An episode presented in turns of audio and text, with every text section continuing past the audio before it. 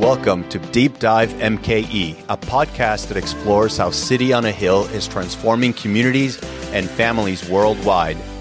Join us as we dive deep into conversations with individuals who understand the journey out of generational poverty and its trauma. I'm your host, Art Serna. Let's dive deep.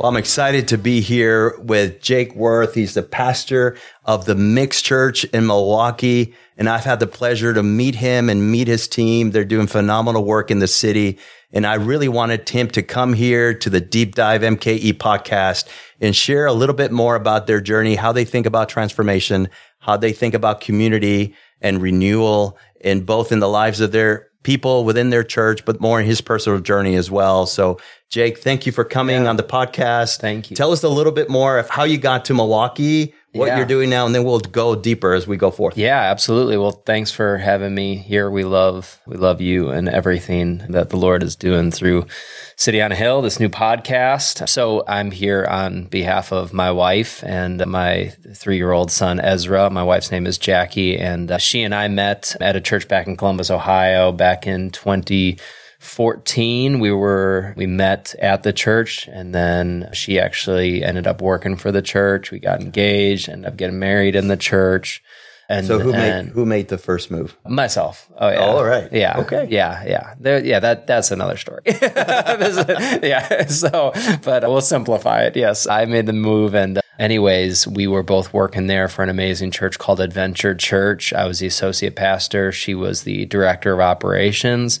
We had just gotten married, and then about three months into being married, felt the Lord saying it was time to move on a calling that I had received about two years earlier to plant a church. Mm. And through a lot of different loops and down a lot of different roads, and we discovered that the Lord was calling us to plant a church back in Milwaukee, which is wow. not where I'm from. I'm from Germantown, Wisconsin, which is not Milwaukee. I don't want to claim that I'm from Milwaukee, but when Germantown is a very different, different area. But we felt called to plant a church in Milwaukee. And so we moved back in January of twenty eighteen, launched a church in September of twenty eighteen called Brave Church. And then that was an amazing community, more so on the west side of Milwaukee, Wauwatosa area. And man, had an amazing community that was growing. And then a little pandemic set in twenty twenty wow. and just kind of sucked the wind out of us. And that was a, a wild time to, for me, I think just got exposed and just as who I was as a leader and a pastor. And we got to the end of twenty twenty. I felt pretty beaten down. We felt like we were in a place where we had to essentially relaunch our church. And right around that time, I met with another pastor in the area who threw out the idea of merging our churches together. And we ended up doing that at the beginning of twenty twenty-one. And then my good friend, John Strobusch, and his wife decided that they were going to step out of ministry at the end of twenty twenty-one. And they asked me and Jackie to step in and pastor Mix yeah. Church. And wildly enough, we felt like the Lord was in it, and so we stepped in and became the pastors of Mix Church at the beginning of twenty twenty-two. Wow. And so we've just been the lead pastors here for going on a year and a half right now. Well, there's so much in what you said, in relationship, and even the concept of launching something new, right? Mm-hmm. So one of the things that we like in, in the diving deep into transformation and journeys, personal and both community journeys, mm-hmm. we think a lot about community and the definition of community, but also courage. Mm-hmm. So courage and community, we mm-hmm. think go together. Mm-hmm. You talked about you and Jackie coming together. Yeah, uh, there, there's an aspect of commitment there. There's a community you build. Mm-hmm. But I want to dig a little deeper into that decision that you made in saying yes to the desire to build something new. Mm-hmm. In your case, it was launching a church in a place that you really Mm-hmm. maybe didn't know, weren't yeah, as widely yeah. known. Mm-hmm. So talk a little bit about the courage that it took for you to say yes internally yeah. to that call, and oh, then yeah. for Jackie to come alongside of you relationally to have a committed full body yes together to go on this adventure of risk yeah. and the unknown. Mm-hmm. Yeah, and I mean, the story then back in you know twenty seventeen is kind of the same story now, which is the courage to step towards something that the Lord is calling you to do when you do not necessarily feel equipped or necessarily to be the best candidate for it. That was how I felt when we launched Brave Church. Was, I mean, it was, there have been two times when the Lord has gotten as close to an audible voice in speaking to me, and one of them was to plant a church, and the other time was to plant a church in Milwaukee. Mm-hmm. And if I would not have had that level of clarity, I don't know that I would have stepped into it, just because I knew I had a pretty good understanding of how difficult church planting is in any context, and specifically in an urban context. Mm. And so the confidence in what the Lord wanted was the driving force in that. And then, yes, like couple that with the courage to actually take the step into that. There was just a lot of uncertainty that we were walking into, you know, from having never planted a church to having never pastored a church to never having really lived in yeah. the city. I grew up predominantly, again, Germantown, which is, depends on who you ask. Some might call it a rural area. Others might call it the suburbs, but it certainly wasn't the city. So walking into to Milwaukee was a whole lot of newness that we were experiencing and trying to learn what the commu- the needs of the community were, and also just what it looked like to expand our community beyond what we had necessarily grown up with. And a lot of that's still the same. I mean, as far as pastoring and leading a church, I know a lot of pastors. And so I know a lot of people that I probably, that I would nominate as being better fits for pastoring. Uh-huh. And yet, yeah. I think everyone experiences is that when you are following Jesus, he is going to consistently lead you beyond your capacity, beyond your self-confidence. And that's where we experience the power of God wow. and the presence of the Lord in yeah. that. It's the Gideon complex that, wow. you know, in one way or another, the weakest and the least favorable. And yet that's exactly who the Lord loves to work with. And that's exactly how the Lord loves to show off. So I know that there's many people probably who will listen to this, who there's been a time where they felt unqualified, mm. unskilled, unready, mm-hmm. not capable. But something in your story, you mentioned those things were real for you mm-hmm. as you consider that that fe- feeling maybe inadequate, or I'm not the best person for the job, mm-hmm. but you still mm-hmm. went. So I want to ask you if you can think about mm-hmm. what do you think in you gave you that? Those things were present, mm-hmm. but there was something in you that still pushed you to mm-hmm. get past and through that mm-hmm. and take that step. Mm-hmm. And as we like to think about community re- revitalization, as we look at the statistics of Milwaukee, mm-hmm. that there's people sitting all over mm-hmm. our surroundings with dreams, mm-hmm. desires, ideas mm-hmm. that become unrealized because they don't take that next step. They don't take mm-hmm. that dive into the risk. So what do you think did it for you? Mm-hmm. What what was in you already that you could tap into mm-hmm. to step into that unknown? Yeah, the first thing that just comes to my mind is just having a familiarity with the voice of the Lord. Mm. And that's something that I've been walking with Jesus since I was a little kid, and I've missed the Lord on many occasions. And I've also been able to discern, hey, that's of the Lord. And so I'd say like that being the crux of the confidence that no, I know that this is what the Lord wants, and not that, that it's not interlaced with some bad motivations and pride and all of that. I think it's there's a mixed bag in there, but having the confidence of going at the core, this is of the Lord. For me, that's the critical piece of being able to lean in and say, no, no, I've got to do this because this is first and foremost just obedience. Yeah. to God, you know, and a part of that process of really working that out was in, in merging our churches. We were inevitably burying the church that we had started. Wow. And while that was very painful and hard, at the same time, it was meaningful because we were able to say, hey, we obeyed you on this. Like we yeah. felt called to this. The second thing that comes to my mind is, and this is just, I'm definitely not speaking as an expert or someone that's graduated from this season yet, but it is the idea that, man, this is what the Lord has called me to, and it's going to look uniquely different from what other people have been called to. Sure. And so in my context, it's realizing that what the Lord has called me to do and be a part of is going to look very, very different from any number of other different churches and pastors, because that's what the Lord has called them to. And so while in one respect, I do feel ill-equipped and I don't feel like the best nom- nomination, I also have to just come to grips with, nope, but this is what the Lord has called me to do, and understand that because he's called me to it, it's going to look different. And it's going to be the what the Lord is going to do through any ministry that I'm a part of is, is just going to have some variance to it. Right.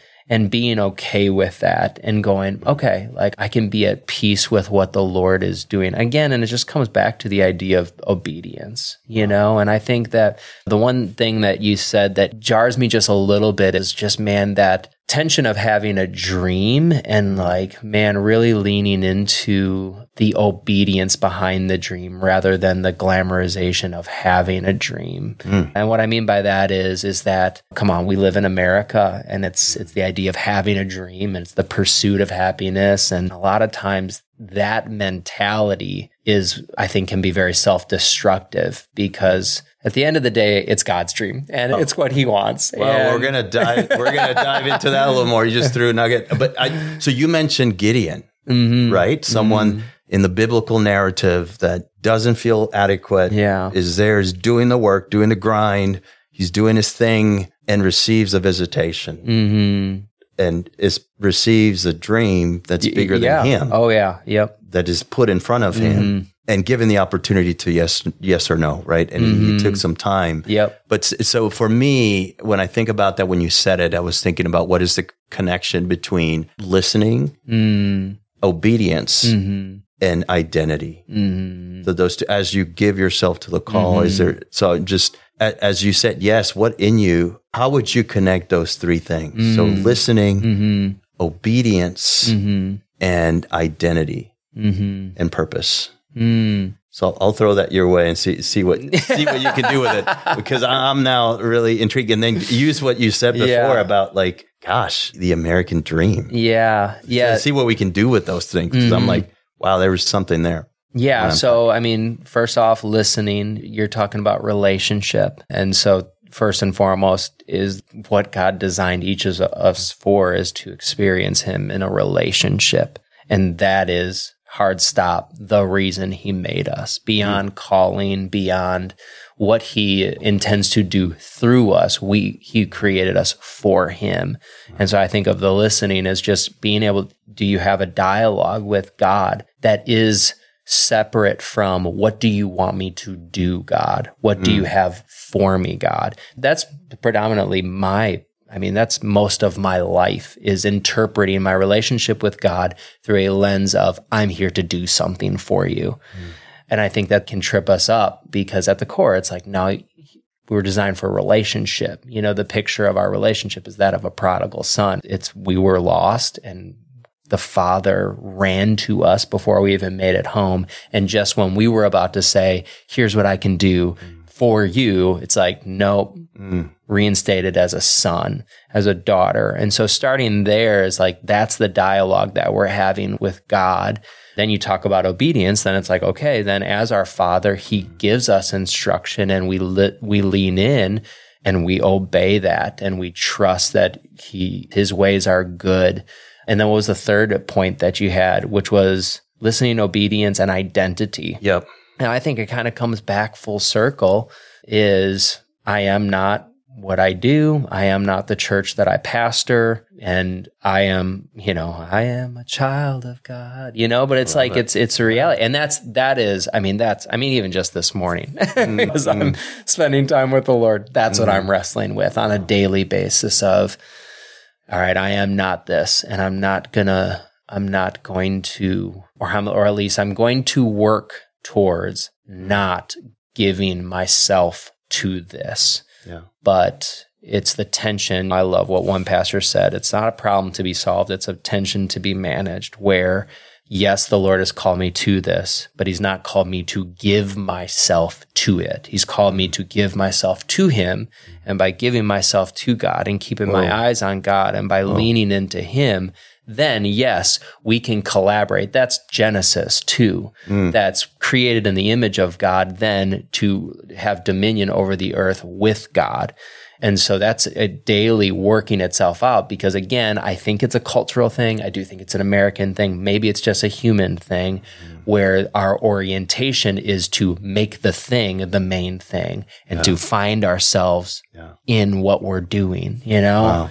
Wow. So I want to talk, go macro a little bit, mm-hmm. all those realities and truths that you're talking. I love to work with creatives mm. and the journey of identity and purpose and obedience. Almost like, hey, what what do you have in you? So all those things are super meaningful, mm. what you're sharing to the community I want to be a part of, and not losing the truths that you're putting out there.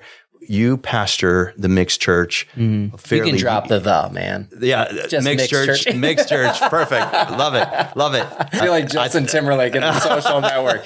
Drop the. Drop the. Mix Church. So the that church yeah. has a younger demographic. Yeah. So we hear a lot about identity, mm. Gen Zs, mm. Gen Alpha, and their desire, their lack of being feeling bought into institutions mm-hmm. and desiring authentic relationship, genuine connection to leaders. Mm-hmm. Is that true? Mm-hmm. When you look at the community that you and Jackie are stirring mm-hmm. over, mm-hmm. is that a real thing? Mm-hmm. What, yeah. what would you say about that? Mm-hmm. The longing of the heart of the people that you are, I would use leading in this time. Mm, yeah, I think so. And again, our sample size is just one church, and it's, you know, a medium-sized church, a probably small-sized church, but like, so our sample size is not very big. And yet, that's what I do see, that there's a longing for authenticity. There's a longing for availability. Sure. And at least that's what we find. I don't like the phrase like to be working, but to be meaningful for our community. And yeah, I mean, all the things that you said, it's, you know, the hope is not necessarily in just the fact that this is a church and I can put my trust in this because this is an institution that was created by God, mm-hmm. but it's a an accessibility to myself and the leaders within the church, and being able to find that personal connection to those who are core to the community. So yeah, I, I think that we found that to be true. And I love it that way. And I love that, yes, I communicate on a Sunday morning to a group of people, but the fruit that we often see is, and the seeds that I think that are really when they start to to get water and start taking root, is in the personal connections, is in the daily communication that's happening, maybe about something that I preached on Sunday, or right. having, having nothing to do with it, what's being talked about on a Sunday. And that's what we're trying to figure out how to make flourish even more so. Mm-hmm. What do you think that generation would want leaders like you and I and others? What's the question that their heart is longing to be answered? Yeah, man, I don't, I feel very, very uncomfortable speaking for an entire generation, but I think, can you just tell us the truth? Mm. Can you just get right to the point? Mm. That's what I see. I, and I mean, and maybe I'm spe- maybe I'm also under the influence of what I think they need, you know? Yeah. But I do think that there's a longing for that. Wow. I do think that, and something that we've seen in the last year is one of the things, and this isn't a secret to our church or our community, but one of the things that Jackie and I wanted to do differently when we kind of felt like we got another another shot. Again, we buried our church. I came on staff for Mixed Church initially, mm-hmm. and then boom, we're right back into lead pastoring. And one of the paradigms that we had in front of us was, how will we do things differently with this next chapter in our ministry? And one of the things was, we want to shoot straight, and we want to, to our best ability, cl- communicate with clarity the gospel and the mm. the way that the gospel is to impact all of our lives. And so what that meant was talking about certain things that maybe we don't want to talk about, and yet are vital to the gospel, because again, the gospel influences all of our lives. And so over the last year, we've done that, and it's been uncomfortable. It's not been necessarily fun. They're not necessarily feel good messages, you know? Yeah. I mean, just so this last week, I talked about sexuality, and it's yeah. like, it's not the type of message where we all go, man, that was just great. Right. Well, I was talking with a mutual friend, yeah. Tony Meister, yeah. about this, and yeah. yet it's like realizing that, man, you've got this truth in front of us, and also you've got this grace that doesn't necessarily soften the blow of the truth. It doesn't make you feel even, maybe even better about the truth, but it gives you a step through the truth and with the truth. And so what I've seen over the last year is a yeah. generation, uh, surprisingly, of younger people who are leaning into that. And I'm not, I would not presuppose that they are yeah. taking it and latching right. on, but they're interested. Yeah. And I do think that it's probably because yeah. what do you see all around them? Yeah. You started yeah. painting a picture. So I want to just ask a follow-up mm. question. How do you, as a speaker leader, how do you grapple with that question of like, be genuine, mm. be real? Mm-hmm. Come, like, is there a discipline that you've had to develop in yourself mm-hmm. to show up that way every time that you take the stage mm-hmm. to share mm-hmm. a message? Just curious, what's the discipline okay. you've had to show up in that way, whatever meaning that means for you, to, yeah. to learn from that? Yeah, and again, disclaimer, not speaking as an expert. If I'm going by Malcolm Gladwell's ten thousand hour rule, I'm about halfway to where I can say I'm an expert communicator. Right. However, right. as far as being disciplined in the realm of authenticity, it's just a daily being authentic. I what you see is what you get with me, for better Love or for it. worse. Love I, it. You know, I mean, there's certainly circles where I'll, you know, maybe just show one layer of the onion. But, mm. um, you know, Jackie and I both, we want to be known by people, and especially people, you know, I think it's like almost like the fifty minute rule, where it's just like, if you get more than fifty minutes with me, I want you to be able to have a pretty good picture of who I am. Not because it, what's important is that, you know, it, it becomes Jake, but because of the role that I have, because I do have a very, you know, I think like serious opportunity to speak into people's lives, I want them to know who is speaking to them. And so I do think it's a daily discipline where I intentionally do not hold back, whether it's personal stories, mm-hmm. personal experiences. I mean, if I'm talking about sexuality, especially in a personal conversation, I'm probably going to bring up my own story. Mm-hmm. On Sunday, you know, in talking about sexuality, I'm going to lean in that I'm not unscathed sure. by the world, but I'm going to share bits and pieces of that right. because, because I think that's the human connection. It's knowing that this is a human being. This is an imperfect individual, you know, mm-hmm. that's on the flip side of that. And so I think that, yeah, there's just a daily discipline of just in regular everyday conversations being real and authentic. And then I think the other discipline, and this is the one that I, I predominantly am very transparent, and I, or by nature, I'm very transparent. I've always been like that. The part that's not necessarily natural to me is the authentic aspect of, hey, I, I really do think that this is clear, and I really do think this is the truth. And I right. need to share this with you because I think this is authentic. I think this is real. And that's the part that doesn't necessarily come naturally to me. I mean, if you know the Enneagram, I'm an Enneagram two, which means that I'm a helper. And I'm, the most unhealthy aspect of myself is that I love to be liked. Well, mm. sometimes telling the truth and sharing the truth doesn't mean that you get to be liked on, I, at the other end. I was end. about to just – so for those of us who might struggle with – being authentic or genuine, or who might be listening and who is like, who might get stuck because of the risk. What's the, what would you say is the benefit at the other end of authenticity mm. and genuineness? What have you seen personally that it merited the risk that you took yep. to do that? What What's on the other side of obedience to that? Yeah, I think the first word that comes to me is true intimacy. Mm. And and I think that that's a personal level where it's like, you actually know. You don't have to wonder what I'm thinking. Mm. And again, we, you know, both my wife and I once pastored a church where we walked on eggshells, where we were very careful on what we shared. And as a result, there was no intimacy with people. And if there was, it was a false intimacy. And in other words, we were lying to people. Mm. And we had, we went through some situations where all of a sudden we realized, wow, we didn't do this intentionally, but we've been lying to you this whole time because we've been withholding wow. what we believe to be true. And so I think that there's an intimacy, and we've just, now we have, on the flip side, we have relationships where maybe we disagree with people, but there is a level of intimacy and respect because, hey, you shot straight with me. And then the other big piece, which I think is the more significant aspect of it, is that it, if you really believe it to be something, to be the truth and truth according to God, man, that's love. Mm. Like that's, it is a selfish, I think it was maybe John Eldredge who said something along the lines of, it is, like, is there a, se- a more selfish thing to do than withhold what you actually believe to be true mm. for someone? And that's where, again, Enneagram two is like, I want to be liked, and I want to know at the end of the conversation, you're still going to love me, and sure. let's have a great time. Well, that's my God in the moment if I'm withholding something from you that I actually think is going to help you. And maybe it's going to be hard. Maybe it's going to confront you and offend you, which mm-hmm. is what the gospel does to all of us in every single area of my life. And if I withhold that from you, then what I am saying is it's more important that I feel better about myself and that you like me than it is for you to have actually have access to something that could transform your life for the better, mm. you know? Wow.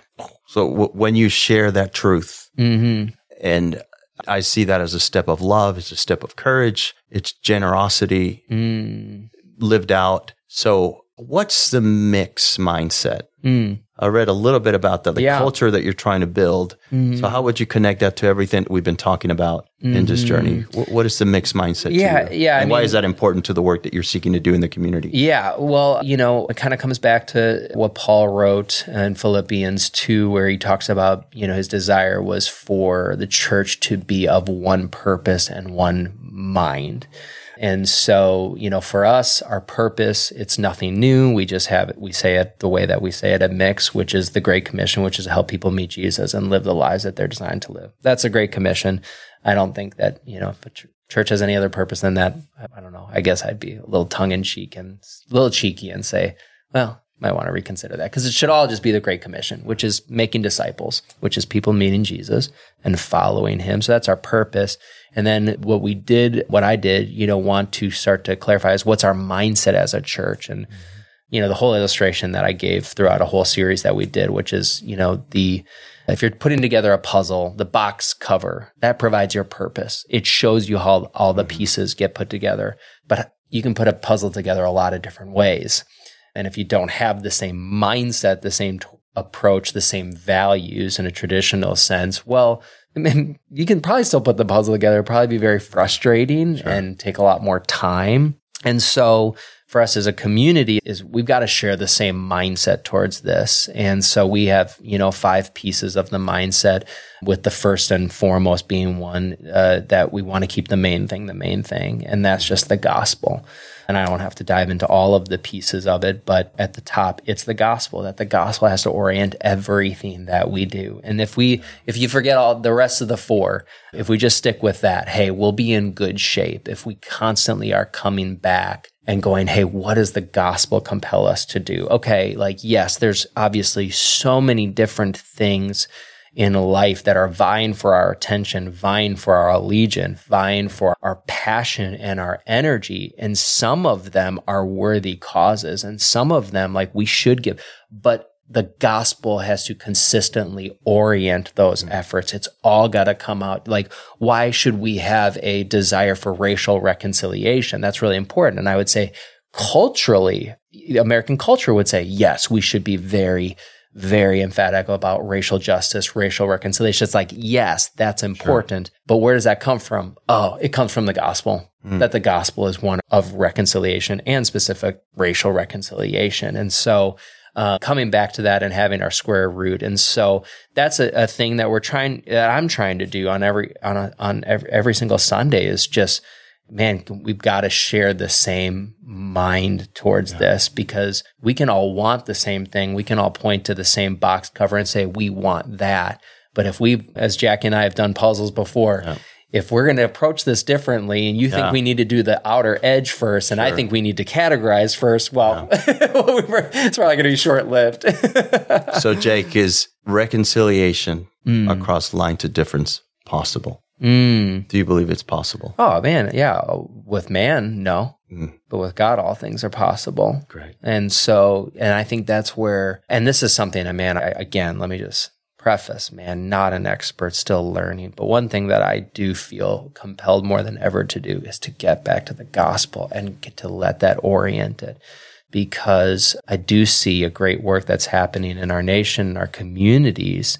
But man, if it's not rooted in the gospel and the saving work of Jesus Christ, I think that we can, you know, potentially gain ground, but mm. maybe even in the wrong direction. Sure. And so for myself, and I guess I mean, I won't even speak for my church, but for me, as I think of reconciliation, especially racial reconciliation, the more I think about the gospel, the more I think about the saving work of Christ, that is where I find the humility and the power to pursue mm. such endeavors. When you think of, you know, Paul's words to the Galatians, when he's breaking down all of these very rigid and maybe even more polarizing categories that his culture had, male and female, Jew and Gentile, slave and free, barbaric and civilized, it is one in Christ. And if we consistently come back to Christ, I was talking with a guy in our church about this, that it brings us back to square root one, that we are all adopted and that I don't deserve to be in this family. And man, when that's your starting point, yeah.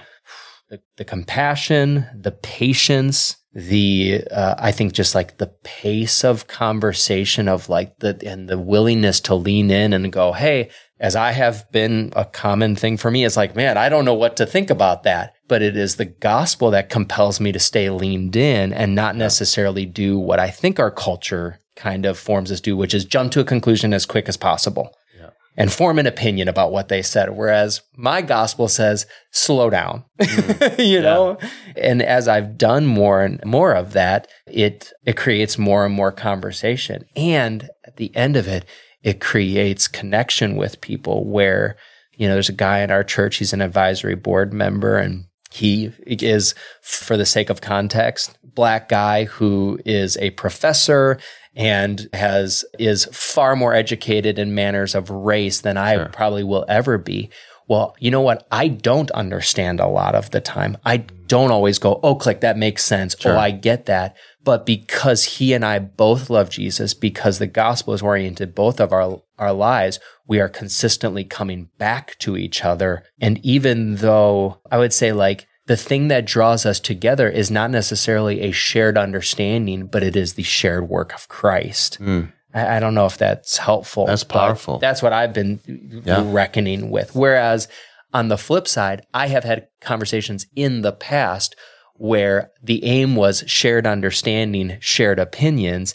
And it's like, yeah, you're kind of sure on the same page, but you could be in the wrong book, you know? Wow. So, wow. So Jake, as you think about just in landing this, I want to give you the final word. When you think about our community and restoring hope, mm. what would be the message that you would share based on all the topics we covered? What would you want to share with those that are listening to this later on? Hmm. And they're stuck, they're lacking hope, they're wanting a way to step forward. How how would you advise, counsel? Hmm. How does someone go about restoring hope mm-hmm. to take that next step, whatever it means yeah. for them?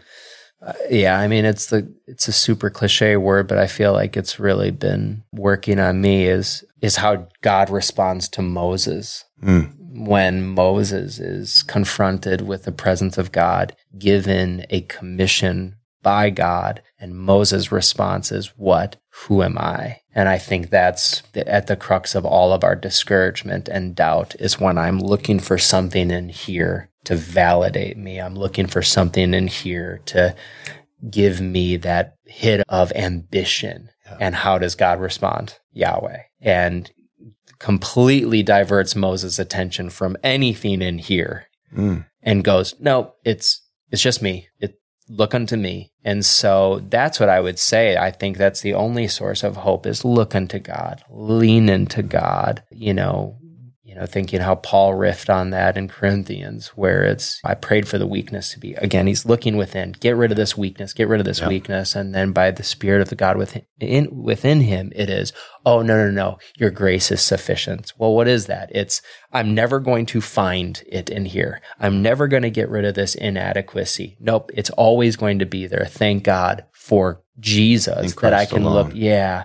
When he says the same thing is that I found the secret to being content in every situation, whether having a lot or a little, but it is Christ. And through Christ, I can do all things. And so if I get the last word, I'm saying hope. It's like, man, through Christ, you can do this season of discouragement. Through Christ, you can do this doubt that you're wrestling with. Through Christ, you can take this first step towards what he he's calling you to yeah. do through Christ. He's the gate. So just keep your eyes on the gate. Man. Thank you. Mm. With that, nothing else to be said. Yeah, there's a lot more. And with that, we will. We I will just pro- used all the words. Oh, man. man. Thank you so much, Jake, for coming yeah. and sharing your authentic self.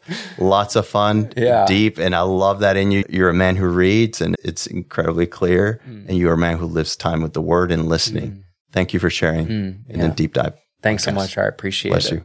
Bless you. Awesome. Love you. Thanks for your time and attention. Through the inspiring stories of courage, wisdom, generosity, and joy, we demonstrate how City on a Hill and our network is advancing justice and working towards a world free from poverty. This work highlights the cultural pillars of City on a Hill: loving, listening, learning, and leading. We can't do what we do without you. Remember to join the email list to stay in the loop on the important work City on a Hill is doing in your community. Till our next dive, stay courageous.